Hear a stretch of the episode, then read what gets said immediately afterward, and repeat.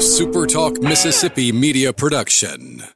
So joining us now on the podcast, Richard Silva. He is a brand spanking new beat writer for the Montgomery Advertiser. Everybody's first day of work is a tough day, Richard, but you got dropped into the hurricane there. It, and I'm sure you knew coming in that Auburn is is a little bit, you know, for lack of a better word, crazy. But that's a heck of a first day. Just just sort of talk us through day one on the beat for you. Yeah, um, you are not short selling it at all. It was a whirlwind.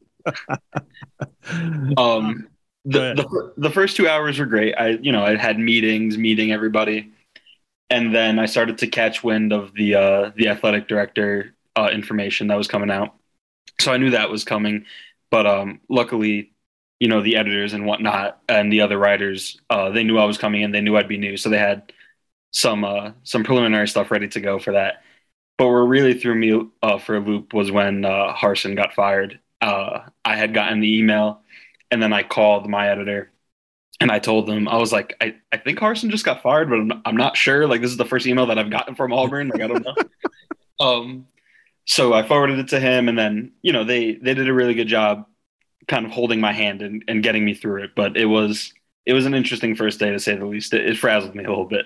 You know what's going to be funny, Richard, and I, I feel confident in guaranteeing this you due to my knowledge of of just how Auburn is. This won't be the craziest day you ever had. you, you'll have a crazier one at some point. I promise you. Maybe when Lane Kiffin comes on board or Hugh Freeze, we'll see. We'll see. I don't know. I don't Go know ahead. if I should be excited or scared for that. You can be both. You can be both. Absolutely. Um, just from your you know talking to auburn people that you've gotten the chance to talk to what's the general uh, level of excitement general level or general impression i guess of john cohen coming to auburn? Yeah it's uh actually i wrote about this in a story that's coming out tonight um nine o'clock tonight it'll come out. Um it's about john cohen and it's about how kind of you know same day he he comes harsin leaves and it's just a fresh start. Like it's it's it's a reset essentially for the football program, um, and it this hire I think has an even elevated level of importance because what just happened can't happen again. Auburn can't be back here in two years paying another buyout, getting more of a reputation for being a school uh, and a program that goes through coaches.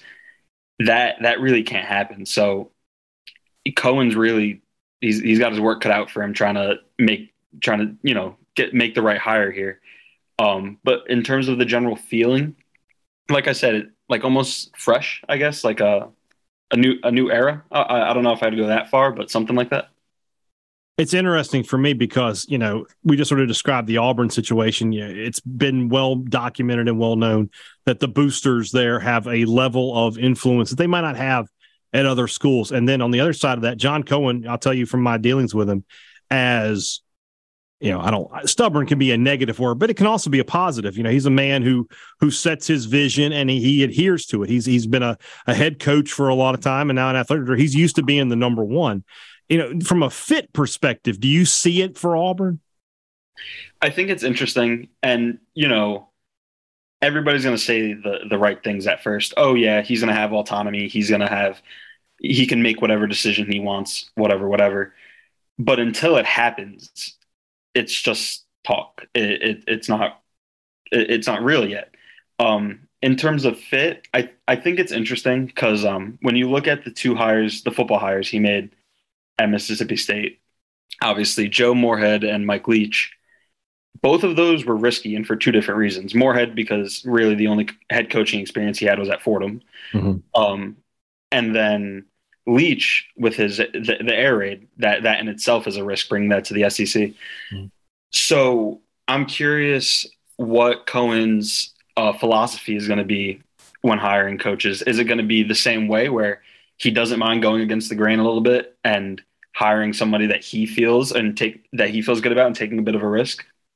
Or will he change or maybe there's um, more resources for him at auburn where he can shell out a little bit more money for someone with like a, um, a bona fide resume uh, or something like that. So i think whoever he hires for this position is going to be telling of um, of what his tenure will look like. Let's talk about the game itself with mississippi state and auburn on, on saturday night. Obviously it feels like a lot more to play for on the Mississippi State side, you know, they can become bowl eligible with a win. They need to win the three of their last four if they want to improve on last year.